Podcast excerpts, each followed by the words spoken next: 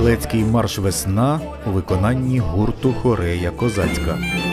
Бої у Львові 1-21 листопада 1918 року. Тема сьогоднішнього випуску. Одноіменна книга у 2 томах вийшла друком у видавництві «Астролябія». За кілька секунд зустрічайте автора.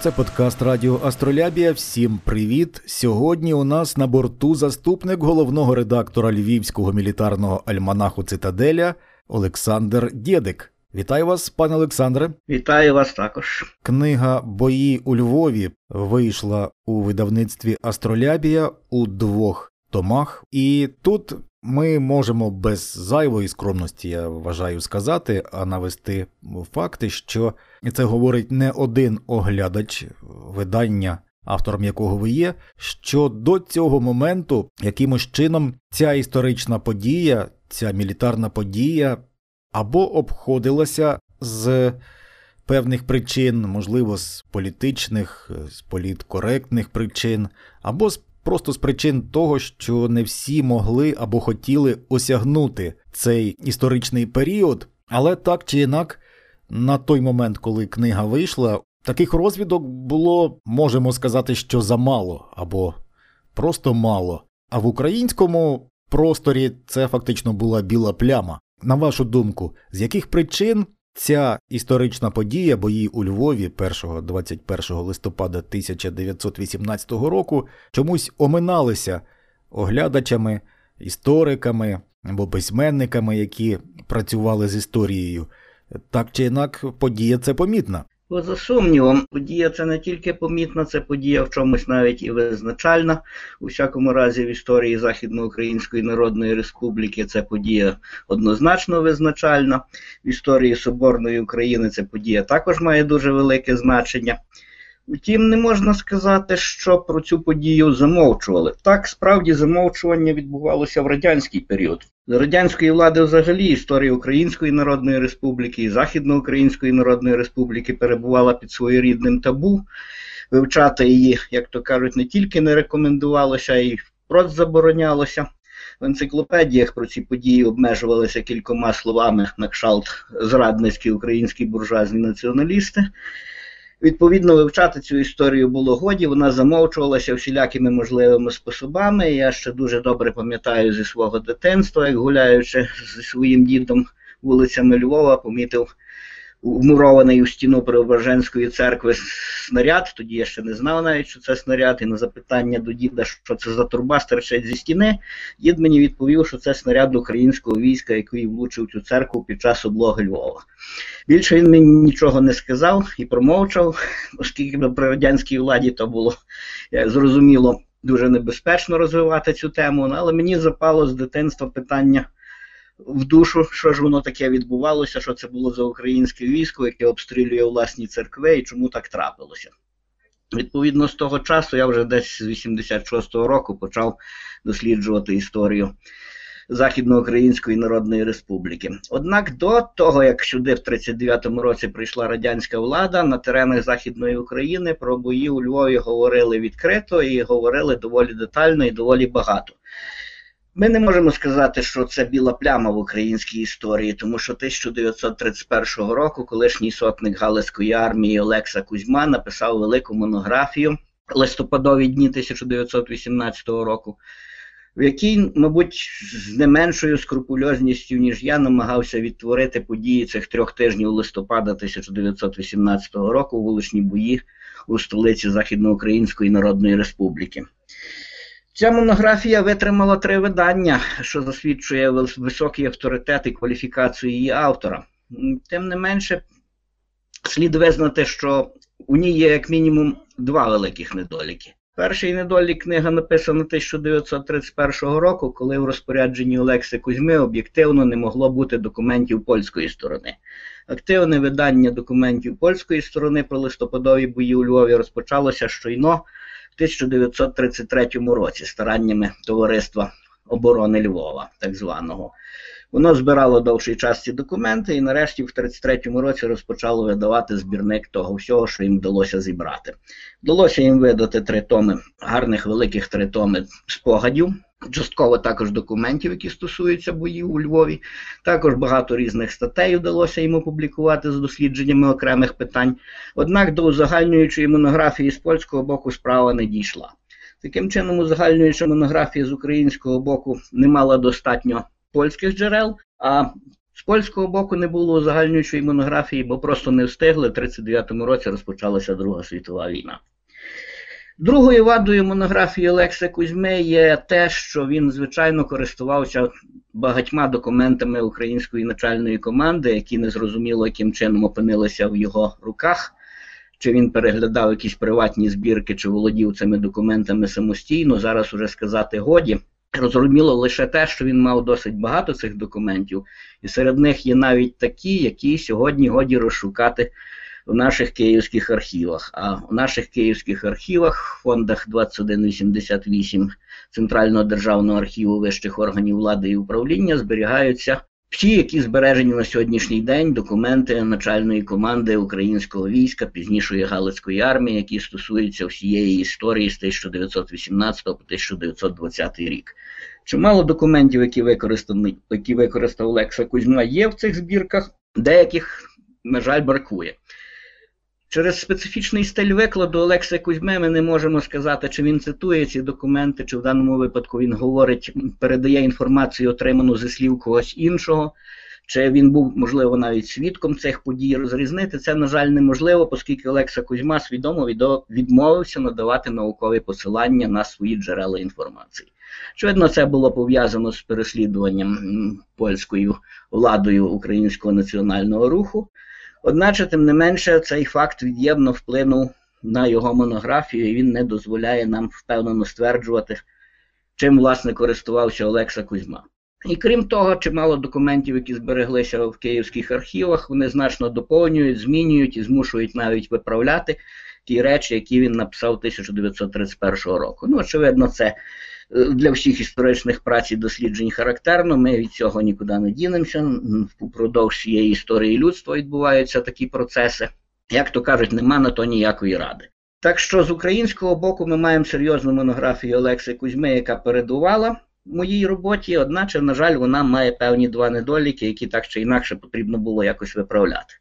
З польського боку загальнююча монографія про бої у Львові з'явилася нещодавно, написав її професор Інституту національної пам'яті Польщі Дам'ян Марковський, вона називалася «Два повстання». Одначе, на жаль, не виправдала сподівань, які можна було покладати на працю такого рівня, виявилася доволі примітивною. Автор виявив себе нездатним аналізувати різні джерела і зводити їх докупи, висувати власні версії або опротестовувати існуючі. І ця монографія не виправдала сподівань, це я можу сміливо заявити не тільки як український історик, а й як мої польські колеги мають таку саму думку про цю монографію. Таким чином, з польського боку про бої у Львові на сьогоднішній день будемо говорити, узагальнюючої праці нема, а з українського боку ми їх маємо 2. Мого попередника Олекси Кузьми і мою, якою я спробував виправити ті недоліки, які були в праці Олекси Кузьми. Ну, звичайно ж, я не займався тільки виправленням недоліків, інакше цю книжку годі було би читати пересічному читачу. Я намагався викласти все те, що мені вдалося знайти і що вдалося обміркувати, продискутувати з колегами в популярній формі, щоб читати цю книжку міг не лише науковець, але й пересічний читач, який, в принципі, недостатньо орієнтується у цій темі.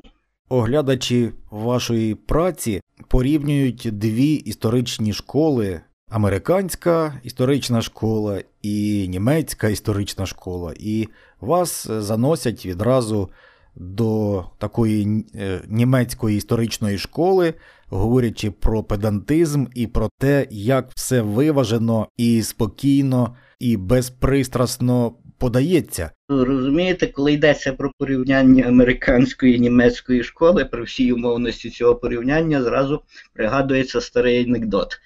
Коли Організація Об'єднаних Націй оголосила конкурс на кращу роботу про слонів, через деякий час на конкурс було представлене багатотомне німецьке дослідження, яке називалося «Дещо про слонів».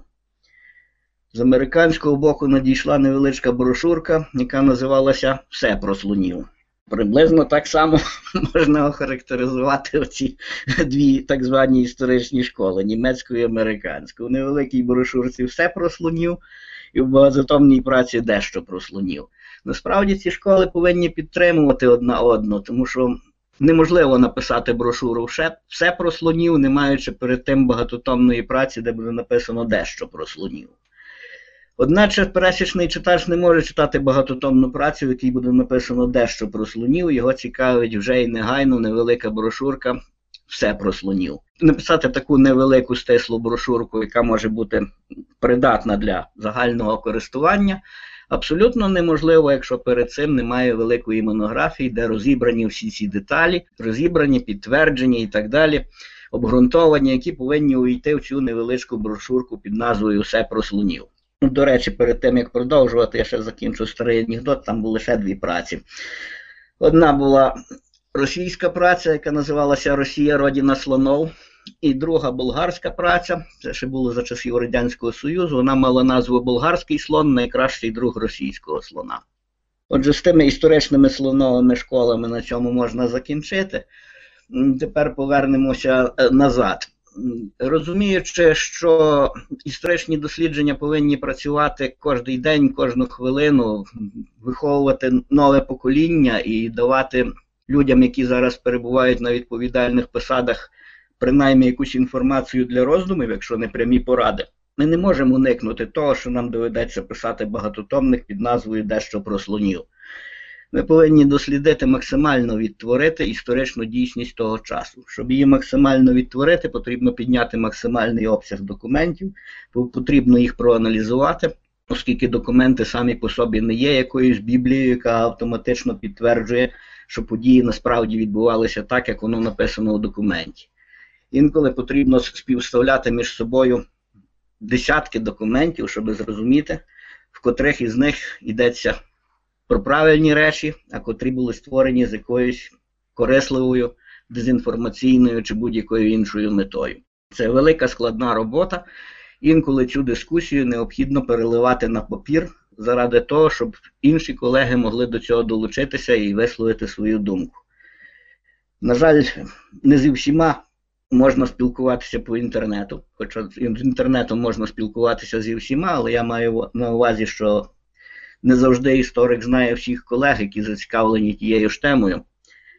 І, власне, його книжка дозволяє цим колегам, яких він не знає, вийти з ним на зв'язок, сконтактуватися, обговорити питання, як то кажуть, поглибити наші знання про те, що ми маємо на сьогоднішній день. Тому такі міркування необхідні. Тому, власне кажучи, необхідні створення багатотомних праць під умовною назвою «Дещо про слонів». Це перший крок до того, щоб ми могли мати брошурку «Все про слонів» і цією брошуркою сміливо користуватися кожен день, знаючи, що вона не запровадить нас ні в яке болото, ні тим більше не впадемо разом з нею у провалля. Оце в першу чергу визначає той рівень прискіпливості, з яким я підходив до створення своєї праці. Я взяв на себе, скажімо так, невдячну частину написати «Дещо про слонів», і дуже сильно сподіваюся, що комусь вдасться з цієї багатотомної праці зробити невеличку брошурку. В жодному разі не думаю, що це якась підрядна, невдячна, примітивна чи будь-яких інших образливих термінах робота. Навпаки, це робота дуже потрібна і це робота дуже складна. Будь-хто виконати цю роботу не зможе. Для такої роботи також потрібен талант, також потрібно доложити чимало зусиль. І особисто я, наприклад, би цієї роботи виконати не зміг. Не тільки тому, що я автор багатотомного видання, так, але ще й тому, що це потребує спеціальної якоїсь настанови розуму, спеціального підходу, якщо хочете, навіть настрою. Без настрою такої книжки зробити не вдасться. І творчість тут, як то кажуть, нічим не обмежується, навпаки. Тут дуже широкий простір до творчості, власне, такої, яка потребує переробити величезну масу матеріалу і зробити з нього, як то кажуть, з великої купи вугілля невеликий шматочок алмазу, чи, якщо навіть хочете, брильянту. Я погоджуюся навіть, що це може бути і діамант. Так що робота ця, як то кажуть, складна, перспективна, і я сподіваюся, що хтось колись за цю роботу візьметься. Про себе можу сказати тільки те, що я зробив все, що міг. Якщо хтось зможе зробити краще, то нехай спробує. Ви зазначили влучно про те, що сьогоднішня аудиторія, сьогоднішній читач бажає знати все і негайно. І що тут приховувати, ми, українці, любимо і потребуємо рецептів, висновків, моралізаторства. І тут ми бачимо вас як автора такої грандіозної роботи, де автор делікатно або з якихось принципових причин уникає цього моралізаторства, висновків тощо. Все ж таки, я думаю, що спокуса була, але ви принципово буває, що і в інтерв'ю не хочете давати якихось коментарів або висновків. Бачите, я якось не зауважував ніколи, що я уникаю якихось прямих коментарів або висновків. Насправді я їх не уникаю, хоча дійсно завжди гадав і продовжую вважати, що треба користуватися латинською приказкою «сапієнті сад», тобто розумному досить, і не перевантажувати свою книжку очевидними речами. Завжди мені пригадується в таких випадках випадок з моєї юності, коли я вперше варив макарони. На обкладинці була чітка інструкція, як їх варити, що їх потрібно було кинути в укріп. Прочитавши інструкцію, я з абсолютною впевненістю у власних діях висипав макарони в холодну воду і варив їх, самі розумієте, що з того вийшло. Очевидно, не завжди прямі інструкції бувають корисними. Якби ця інструкція була написана якимось більш загадковим, скажімо так, ну не загадковим, а як би це правильно сформулювати, не так загадковим, як способом, який змушує поміркувати перед тим, як виконувати, а не простими наказовими формулами. Можливо, мені вдалося би перший раз зварити макарони так, як слід. Одначе, завдяки цьому наказовому способу, макарони в мене всі злиплися і зварився добрий клейстер. Я потім ним навіть, здається, підклеював якісь листочки в свою дипломну роботу. Тому прямі висновки не завжди корисні. Одначе повинен сказати, що я не зауважив за собою такої якості, щоб уникати прямих відповідей на запитання. Я завжди намагаюся відповідати прямо на прямо поставлені запитання. Висновки, моралізація – це, звичайно, річ хороша, одначе більше пасує проповіднику в церкві на недільній проповіді, чим історику. Історик, виклавши події так, як вони відбувалися, реконструювавши ці події, не виклавши, власне, наголошую, реконструювавши ці події, він уже зробив своєю працею висновки. Далі кожному слід потрудитися, як то кажуть, він виноград посадив і виростив, тепер кожному слід потрудитися, зірвавши виноградинку, з'їсти її. Переживати за когось і проковтнути за когось ми не можемо. Ми можемо тільки посадити виноград і запропонувати його іншим. Я вважаю, що, власне, з таким підходом праці будуть навіть, дослідження історичні будуть навіть цікавіше читатися. Адже потрібно не тільки сприйняти фактичний виклад матеріалу, а потрібно ще й задуматися над тим, які дійсно висновки, прямі, непрямі, опосередковані, які висновки з цього матеріалу можна зробити кожному читачу.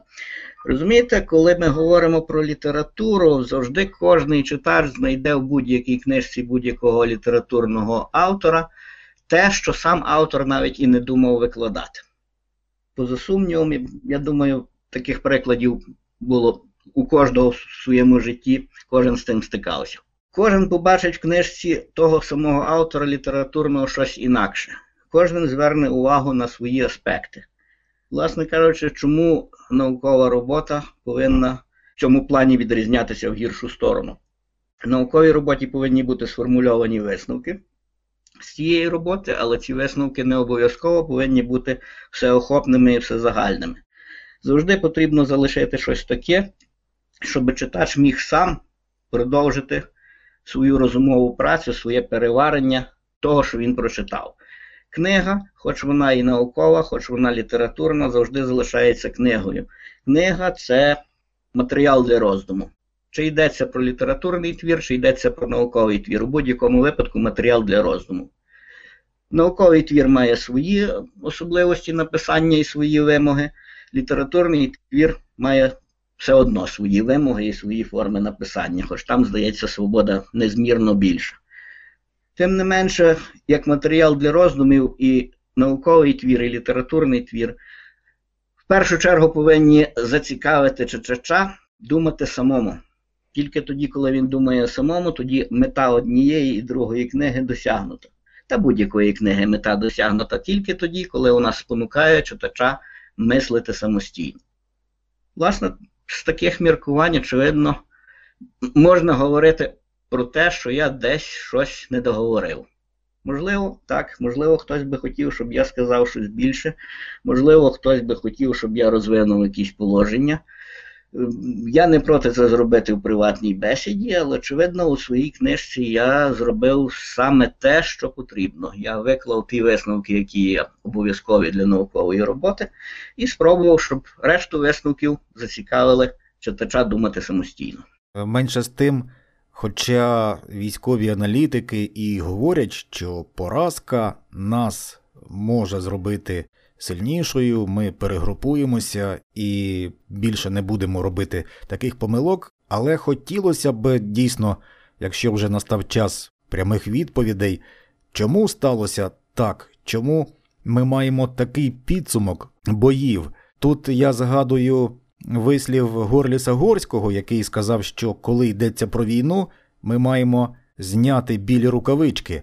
Можливо, тут дійсно справа саме в білих рукавичках. Тут я згадую ваше спостереження на початку нашої бесіди про вмурований снаряд, український снаряд, який потрапив в будівлю церкви. Я так зрозумів, що цей снаряд уже влучив на третьому тижні боїв. І насправді цей снаряд влучив у церкву 6 січня 1919 року, тобто у день Святого Вечора. Після чого зі здобуттям України незалежності дату чомусь виправили на 5 січня. Ну, очевидно, в цілях боротьби з релігійністю галичан. Ну, а як то кажуть, менше з тим, зі снарядом, поговоримо про білі рукавички. Розумієте, коли ведеться війна, то так, як стверджує Карл фон Клаузевіц, це є насилля в абсолютній формі. І кожна війна теоретично повинна стати максимально насильницькою. Тобто в кожній війні не повинно бути ніяких правил, жодного гуманізму, не повинно бути ніякого співчуття ні до ворога, ні до своїх товаришів. Війна повинна вестися на абсолютне знищення супротивника. Так ніби підказує нам логіка. Оскільки війна – це організоване насилля, війна – це шлях і смерть будь-якої держави, тому в момент війни всі повинні докладати максимум зусиль для того, щоб перемогти супротивника. І оце докладення максимум зусиль, воно неухильно приводить до жорстокостей, неухильно приводить до таких варварських вчинків, які ми спостерігаємо в кожній війні, вони, на жаль, не уникненні. Але разом з тим той самий Карл фон Клаузевіц стверджує, що війна має свої обмеження, які не дозволяють їй перерости в оцю абсолютну форму насильства. Якщо ми ведемо війну, наприклад, з метою захопити у противника якусь частину території, а потім домовитися з ним, що ця територія буде назавжди наша, ми, очевидно, не повинні переходити такої межі, після якої ненависть між сусідніми народами досягне такого рівня, що буде спонукати їх до реваншу. От, скажімо, як після війни 1870 року Франція була налаштована взяти у Прусії реванш за поразку, і той реванш був черговим камінчиком у фундамент Першої світової війни.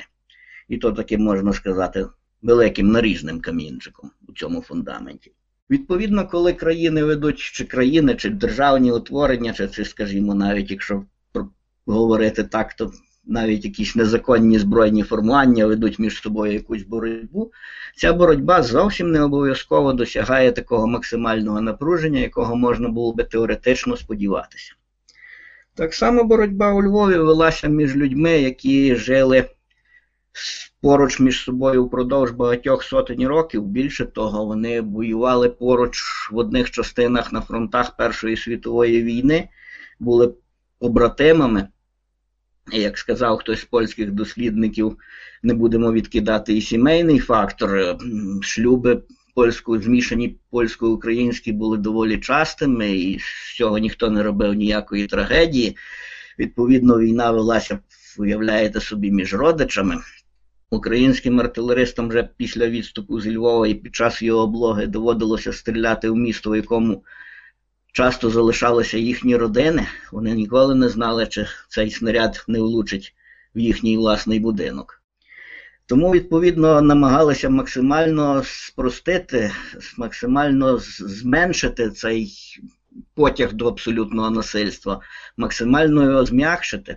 В принципі, недаремно існує така думка, що польсько-українську війну 1918-1919 років можна вважати останньою лицарською війною в Європі.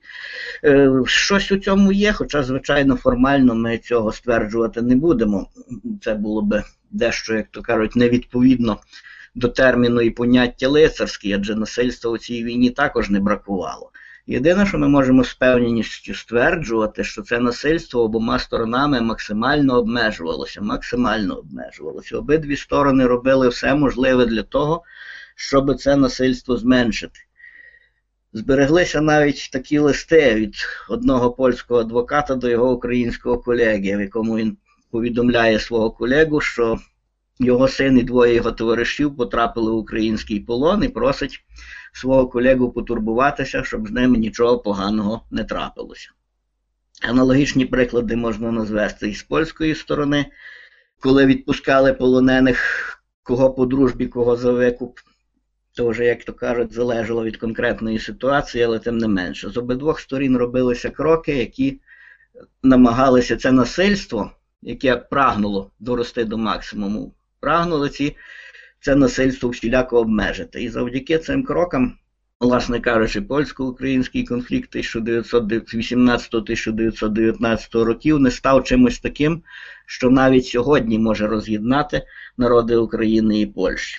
Якщо про волинську різню говорять широко і, як то кажуть, на конфліктних тонах дискутують, то про українсько-польську війну 1918-1919 років таких гострих дискусій просто не існує.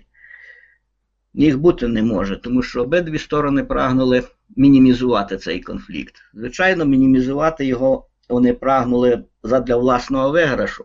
Бо як би не закінчилася ця війна перемогою поляків чи перемогою українців, все одно і полякам довелося б жити з переможеними українцями, що і трапилося, або ж українцям довелося б жити з переможеними поляками, знаючи, що переможені поляки відіграватимуть в їхньому суспільстві дуже велику роль. Оскільки нема де правди діти, переважна більшість інженерних, керівних і культурних кадрів у Галичині були поляками на той час. Так чи інакше, західноукраїнській державі довелося би спиратися на польський елемент. Шкода, звісно, що сторонам не вдалося домовитися, бо можна поспекулювати на цю тему, що би було, якби українцям і полякам вдалося в 1918 році у листопаді домовитися, скажімо, на вулицях Львова про умови мирного співіснування надалі. Якщо би, скажімо, поляки визнали українську територію до річки Сан, а українці би визнали за польською меншиною якнайширший обсяг прав, очевидно, Західна Україна разом з Польщею змогли би підтримати наддніпрянську Україну в боротьбі з більшовиками, і вже в 1919 році наддніпрянська Україна була би такою ж потужною державою, якою можна вважати Україну сьогоднішню. Вона би отримала підтримку Заходу, і тоді про ніякі голодомори і репресії 37-х років не йшлося би. Одначе, на жаль, це історичні спекуляції, не більше того. Насправді ми маємо те, що маємо, але при тому, що маємо, ми повинні чітко усвідомити, що обидві сторони намагалися всіляко гостроту конфлікту зменшити. Через те, що так чи інакше, у результаті перемоги тієї чи іншої сторони, проблема, як то кажуть, нікуди не зникала. Все одно українцям треба було жити з поляками, а полякам з українцями, і не було на то ніякої ради.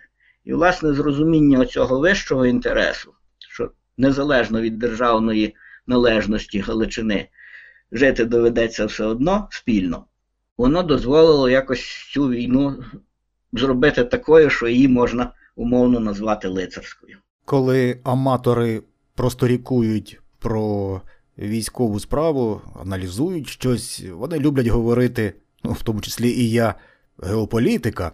А є тут геополітика, коли тодішні і сьогоднішні наші, назвемо їх, євроатлантичні партнери в новопроголошеній українській державі не бачили свого союзника або, можливо, бачили ненадійного союзника. Чи є в цьому якийсь сенс, що українці не отримали потрібної підтримки в той складний час? Будемо говорити так, що не тільки євроатлантичні партнери, а будь-які політики орієнтуються тільки на того, хто здатний довести свою силу. Ніхто ніякими принципами, які вони там демократичні чи благородні не були, в політиці не керується. В політиці керуються принципом: а ти сильний, я з тобою буду мати справу, ти слабкий, то ми тебе як-небудь поділимо з сусіднім сильним. З таким самим підходом людство існує цілу свою історію, і просто дивно, що ніхто не звертає на це ніякої уваги, не викладає це прямо в брошурі «Все про політику». Це, тим не менше, ясно, як божий день. Політики завжди керуються своїми інтересами сьогодення, мало хто з них здатний бачити далеко наперед, а той, хто здатний бачити далеко наперед, як правило, виявляється десь збоку від керма політичного корабля. Так що західні політики орієнтувалися в першу чергу на питання, зможе Україна довести свою силу чи не зможе, і перша їхня спроба в 1917 році виявилася невдалою. Якщо ви пригадаєте, ще до створення Західноукраїнської Республіки в 1917 році внаслідок революції в Росії була проголошена Українська Народна Республіка, якою керувала Центральна Рада на чолі з професором Грушевським. Ця Центральна Рада, так само як і тимчасовий уряд в Петербургу, била себе в груди і казала, що вона вся прозахідна і буде продовжувати боротьбу з проклятими німцями до переможного кінця. Коли в Петербурзі стався більшовицький переворот, представники Антанти в Києві навіть зробили ставку на Центральну Раду. Ставка полягала в тому, що більшовики вийдуть з війни, а Україна окремо не вийде і продовжить боротьбу на Східному фронті проти Німеччини. Так чи інакше, частина німецьких сил буде відтягнута на Східний фронт, що дозволить Антанті назбирати сили і довести ту війну до переможного кінця. Ця ставка західних політиків не виправдалася. Україна не витримала протистояння з більшовиками, побігла заключати в Бресті мирний договір з центральними державами. Ви розумієте, що після цього ставлення Сполучених Штатів, Великої Британії і Франції до України могло бути тільки одне – прокляті зрадники. У нормальних цивілізованих суспільствах зазвичай робиться так, що при різких перемінах політичного курсу хтось залишається на попередньому курсі, а хтось перебігає на інший бік. І зазвичай роблять так, щоб ні одні, ні другі внаслідок перемоги тих чи інших не постраждали. Тому що це в інтересах нації загалом – мати своїх представників на обох берегах, так би мовити, супротивних течій. В даному випадку українці зіграли дуже погано, тому що вся Центральна Рада, як то кажуть, без всякого опору перебігла на німецький бік. В таборі Антанти ніхто не залишився. І, відповідно, ми не могли пояснити, на відміну від тих самих поляків, які прекрасно мали свого представника Юзефа Пілсудського в таборі центральних держав і Романа Дмовського в таборі Антанти. На відміну від поляків, у нас таких представників не було. Всі бігали, як то кажуть, разом на одну сторону корабля. І перший раунд дипломатичної боротьби був програний в 1917 році. У 1918 році, звісно, ситуація з Українською Народною Республікою не змінилася. Зате з'явилася новий гравець, з'явився Західноукраїнська Народна Республіка, яку Антанта сприймала як частину колишньої Австро-Угорської імперії. Тобто розглядала як щось самостійне і самодостатнє.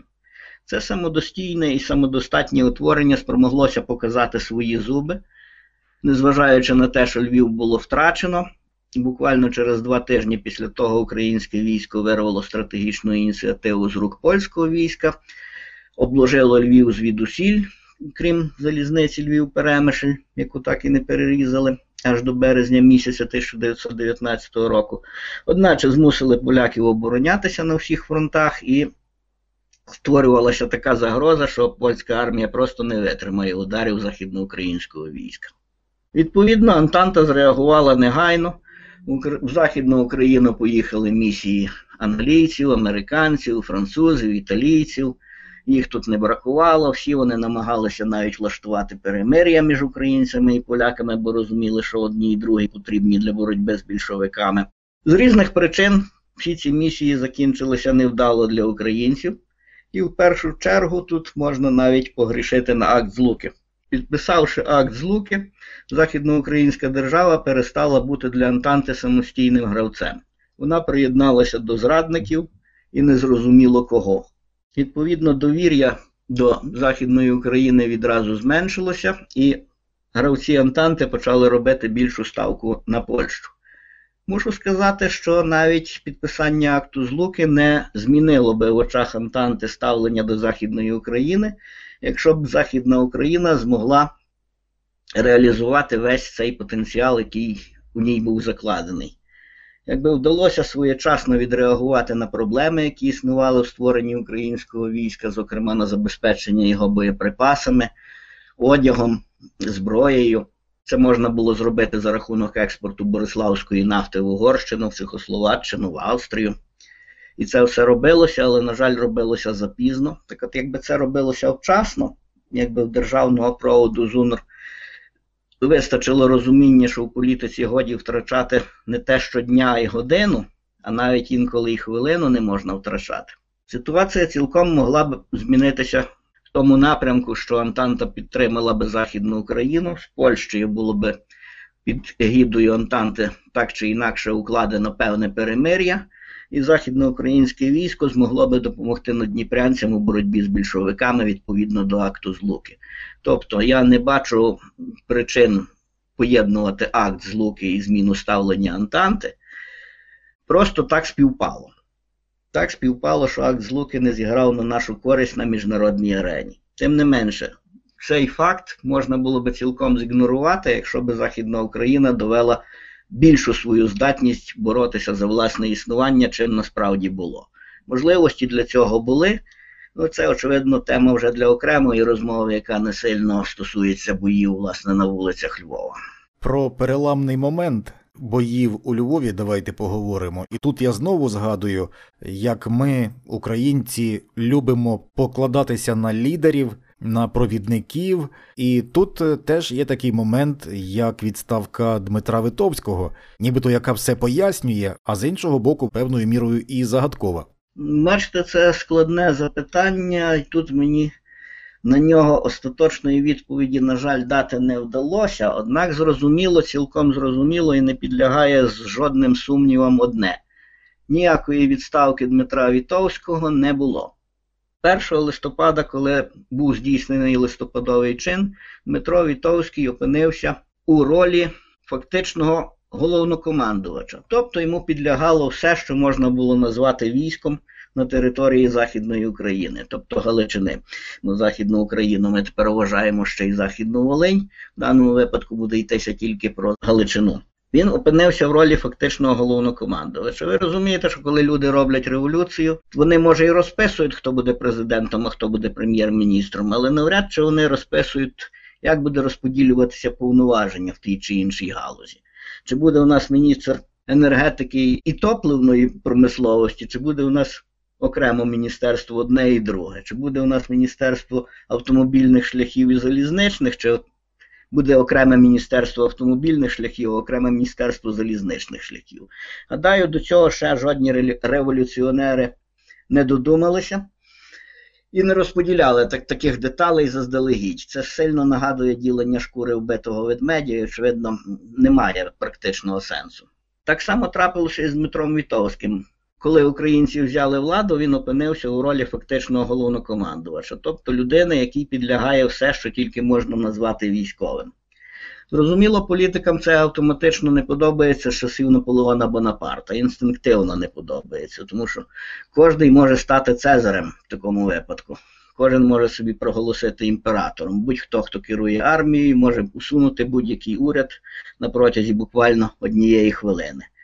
Як то кажуть, влаштувати йому фенестрацію, за прикладом Праги, тобто повикидати урядовців з вікон і на тому кінець. Тому політики не люблять військових, які володіють занадто великою владою. І саме тому з 19 століття, починаючи, можливо, навіть ще раніше, у світі існує розподіл військової влади.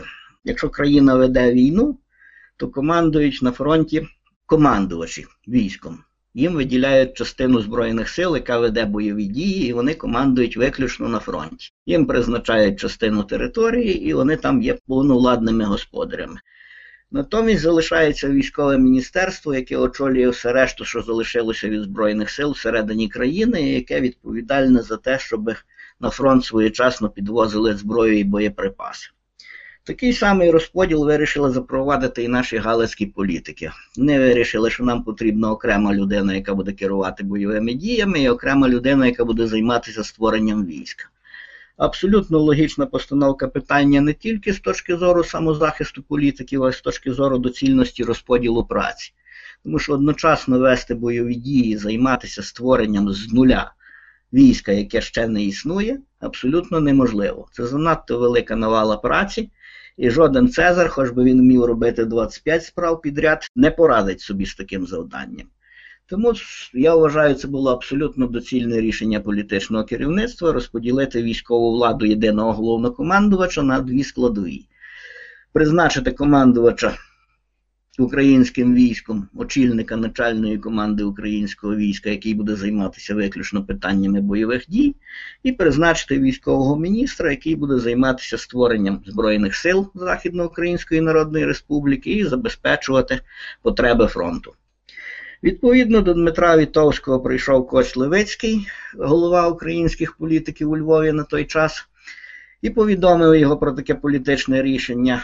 Політичне рішення було вирішено поєднати зі створенням уряду ЗУНР. Позаяк для створення уряду ЗУНР знадобилося декілька днів. Раніше, ніж 9 листопада, про створення посади військового міністра йтися не могло. А таку пропозицію Кость Левицький зробив Дмитру Вітовському приблизно 2, найпізніше 3 листопада. Відповідно, 4 листопада Дмитро Вітовський, погодившись з пропозицією політиків, заявив, що він готовий поступитися кріслом командувача. В крісло командувача політики посадили полковника Григорія Косака, який цілком задовільняв Костя Левицького, а Дмитро Вітовський отримав декілька днів для перепочинку. Такого потрібно йому як за станом здоров'я, так і для того, щоб обміркувати, як йому будувати українське військо. Він отримав майже тиждень перепочинку і 9 листопада був призначений разом з іншими урядовцями. В повному складі був затверджений уряд Західноукраїнської Народної Республіки, і Дмитро Вітовський в тому числі заступив на посаду міністра війни, воєнного міністра, чи, як тоді-то називалося, державного секретаря військових справ. Тому жодної відставки Вітовського не було, ніхто не пробував його якимось чином усунути від якоїсь діяльності. Так, цілком, можливо, боялися його впливу на військо, боялися його впливу на маси, можливих претензій його, очевидно, побоювалися, але не настільки, щоб робити з цього якісь негайні висновки. Про це йтися не може. Це було нормальне, як то кажуть, нормальне рішення, доцільне рішення для продовження діяльності Західноукраїнської Народної Республіки. Одначе, зрозуміло, до цього рішення, яке завжди в політиці приплітається тисячу різних ниточок, про які сторонній спостерігач навіть і не здогадується. От, зокрема, і побоювання політиків, що ми можемо отримати нового Наполеона, також тут, звісно, було присутнє. Одначе, воно було невизначальне і, як то кажуть, не характерне для, власне, цього моменту. Абсолютно нормально пройшла вся ця зміна влади, про жодну відставку, ще раз повторюю, і не йшлося, і йтися не могло. Ми не маємо ніяких свідчень, крім, перепрошую, наративу. Ніяких документальних свідчень про будь-яку відставку Вітовського ми не маємо. Маємо тільки розповіді якихось авторів, багатьох авторів. Ці розповіді не сходяться в деталях, більше того, вони суперечать одна одній. Відповідно, ми їх приймати не будемо на віру, бо для цього немає жодних підстав. Навпаки, всі документальні свідчення вказують на те, що Дмитро Вітовський не втрачав самоволодіння, не думав про відставку і навпаки думав про те, як найкраще працювати у будь-якій формі для блага рідної держави. Поговоримо ще про переламний момент, в який день стало зрозуміло, що плани вже не здійсненні, а можливо, з самого початку було стратегічно помилково вважати, що просто проголошенням, декларацією української влади у Львові вже буде певна перевага і, як наслідок, і перемога теж. Очевидно, ніякої помилки тут не було. Було враховано дійсність так, як вона була. Законопослушні громадяни Австро-Угорщини, отримавши проголошення української влади, замість цісарської, очевидно, в переважній своїй більшості, в 99% з цією постановою так чи інакше змирилися б, погодилися б, сприйняли б і так далі. Реально проти української влади 1 листопада виступило не більше 100 осіб. Будемо говорити, перша залога школи Сінкевіча, де розпочалося повстання по списку, налічувала приблизно, щоб не помилитися, зараз не буду говорити в деталях, 70-80 чоловік. І залога другого осередку повстання Дім техніків налічувала порядка від 20 до 50 чоловік. Такими силами виступати проти української влади, в розпорядженні якої є 2,5 тисячі вояків, розумієте, виглядає на щось нереальне і самозгубче. Так воно би і було, поза сумнівом, якщо б українська влада реагувала на ситуацію адекватно, а не розслабившись і вважаючи, що австрійське суспільство прийме на всі 100%, верніше, пост-австрійське суспільство у Львові прийме на всі 100%, погодиться з проголошенням української влади. Достатньо ніби легітимно перебрати владу, легітимно проголосити, і всі 100% погодяться. Очевидно, всі 100% не погодяться ніде і ніколи. І з цим треба було рахуватися, і можна навіть сказати, що українська влада – військова влада, не політична, а саме військова влада в особі Дмитра Вітовського саме з цим і рахувалася. Саме з цією метою було заплановане негайне перевезення легіону українських січових стрільців з Чернівців до Львова. З різних причин це перевезення затрималося на 3 дні. Там багато що наложилося, багато дуже цікавих співпадінь, багато дуже всього цікавого, про це можна довідатися з мого дослідження. Деталей там чимало пояснень, чому так трапилося. Одначе вистачило всього-навсього запізнитися на 3 дні, щоб польське повстання у Львові розгорілося настільки, що наявними силами його вже годі було придушити. Як бачимо, тут можна вважати помилкою політичного керівництва, що воно не прорахувало можливу затримку, але ніхто ніколи не може передбачити наперед всі можливі варіанти розвитку подій. Як кажуть, знав би, де впадеш, то підстелив би соломки. Ніхто не може знати, де і коли він спіткнеться або впаде. Тому треба дивитися на речі реально. Це сьогодні заднім числом ми можемо говорити, тут була якась помилка, а тут її не було. Тут можна було зробити краще, а тут, що б ми не робили, нічого й не вийде. Очевидно, діючи в реальних умовах реального часу, коли рішення потрібно приймати вже і негайно, коли тебе оточує туман наполовину невідомості, а в умовах бойових дій тут цей туман фактично на 9/10 оточує будь-якого полководця, так званий туман війни. Приймати рішення в умовах туману війни набагато складніше, чим розмірковувати через 100 років, сидячи у зручному кріслі, коли над головою не свистять кулі і не вбігають розгнівані політики з запитаннями, що ж це твориться на вулиці. Так що треба розуміти, і цей фактор зіграв свою роль. Очевидно, все це можна було виправити і все це можна було нейтралізувати, якщо б вдалося спиратися відразу на українське військо, таке боєздатне, яким воно стало щойно наприкінці 1918 року. Перші дні листопада ні про яке українське військо не могло бути й мови, тому що ті полки Австро-Угорської армії, які були укомплектовані українцями, воювали на різних фронтах Першої світової війни і поверталися додому дуже повільно і з великими втратами, бо чимало людей потрапило в італійський полон, чимало людей залишилося по тих територіях, через які полки проїжджали з різних причин, в тому числі і романтичних. Це також не будемо відкидати. Все це робилося повільно і поступово.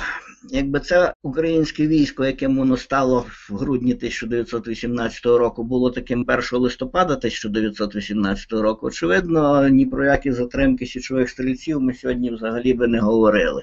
Що би не трапилося, польське повстання у Львові було приречене, і приречене на поразку упродовж декількох днів.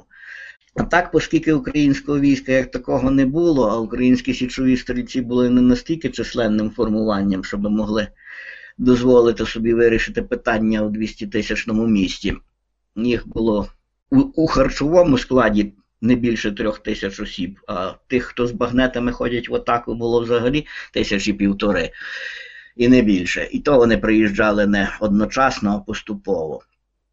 Так що тут полякам вдалося ще раз зіграти на черговій слабині українців, що кулак ударний приїхав не одразу, а приїхав по частинах. Коли військо вводиться в бій по частинах, то зазвичай становище не змінюється або й погіршується, що і трапилося, власне кажучи, під час боїв у Львові.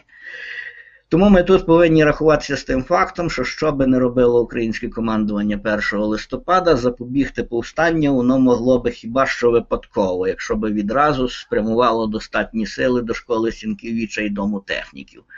Одначе, на жаль, про існування цих двох вогнищ повстання українське командування здовідалося щойно вночі з 1 на 2 листопада, і поки розпочало приймати якісь відповідні заходи, вирішувати, що з цим робити, повстання розгорілося, отримало можливість поширитися. Перша перемога завжди додає повстанцям сили.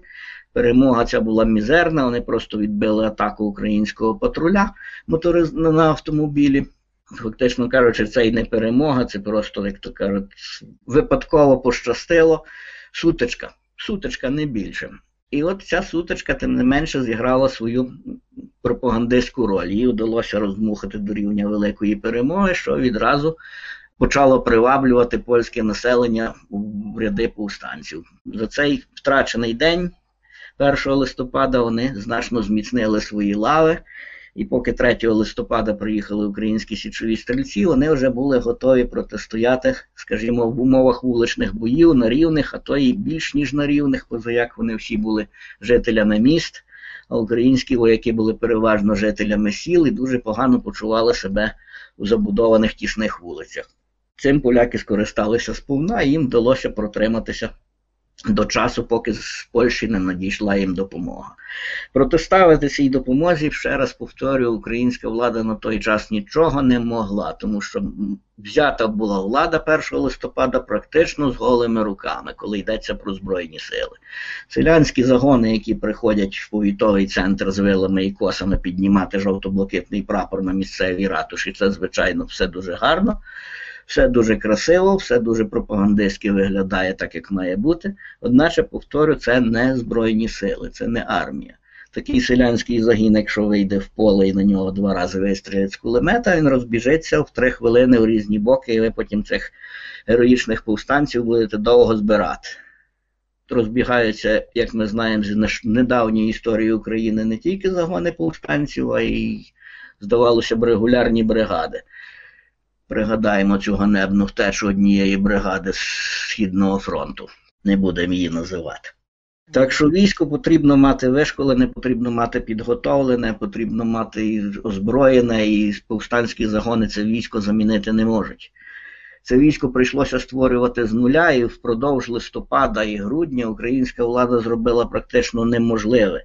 З цього нуля, абсолютного нуля, було створена боєздатна армія, яка чисельно перевищувала в грудні місяці польську армію, вирвала з її рук стратегічну ініціативу і розвіяла сподівання варшавського політичного і військового керівництва на те, що з втратою Львова Західноукраїнська Народна Республіка розсипеться сама по собі і війна припиниться. Війна не припинилася, війна перейшла в іншу, ще інтенсивнішу, ще ширшу стадію. Війна перейшла в стадію ескалації. Так трапилося з боями за Львів, які українська влада просто не мала ніякого шансу виграти через те, що вона не розпоряджалася на момент повстання 1 листопада збройними силами такими, які вона мала 1 грудня. За місяць вдалося зробити неможливе, за місяць вдалося зробити чудо, вдалося організувати військовий апарат, який спромігся створити боєздатну армію. Але цей місяць потрібно було мати, а ми не мали цього місяця. Ми мали навіть декілька годин 1 листопада і то не мали, тому що вже о 6 ранку, коли ще навіть не всі установи були зайняті українським військом, поляки у школі Сінкевіча почали шукати зброю, щоб чинити опір. Так що ми не мали навіть і одної години, можна сказати, мінус одну годину мали в запасі, тоді, коли потрібен був принаймні місяць. Десь тут криється проблема ключового фактору, чому не сталося так, як повинно було статися. Ви щойно згадали війну в Україні сьогодні. Як тут не провести дійсно паралелі? І чи варто їх проводити? Є певні паралелі в цих двох моментах, в цих двох війнах? Та, звичайно, паралелів і відмінності є в кожній війні. Перш за все, ми повинні розуміти, що ситуація ніколи не повторюється однаково абсолютно в усіх деталях.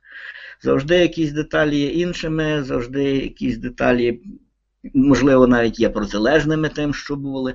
Тим не менше, військова наука тому і називається військовою наукою, ну чи принаймні пробує називатися, бо є така думка, що насправді військова наука – це військове мистецтво, оскільки передбачає не тільки якісь наукові формули, а і участь чогось такого непередбаченого, якогось генія, якогось духовного пориву.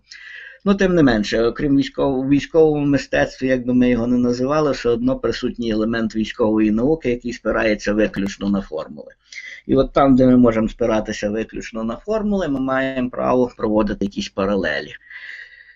І такі паралелі абсолютно мають зміст, тому що коли ми подивимося на сучасний конфлікт на сході України, це так званий конфлікт низької інтенсивності, так, коли там не зосереджується 1000 гармат на кілометр фронту, не засипується ворога зливою снарядів впродовж 30 днів, як було в часи Першої світової війни, там не їздять величезні армади танків, які просуваються вглиб ворожої території на 1000 кілометрів, як було в часи Другої світової війни, небо не вкрите літаками, так само, як було в часи Другої світової війни, все зовсім інакше. І все це дуже сильно нагадує своєю низькою інтенсивністю, де-не-де постріляє гармата, де-не-де постріляє кулемет, де-не-де постріляє снайпер.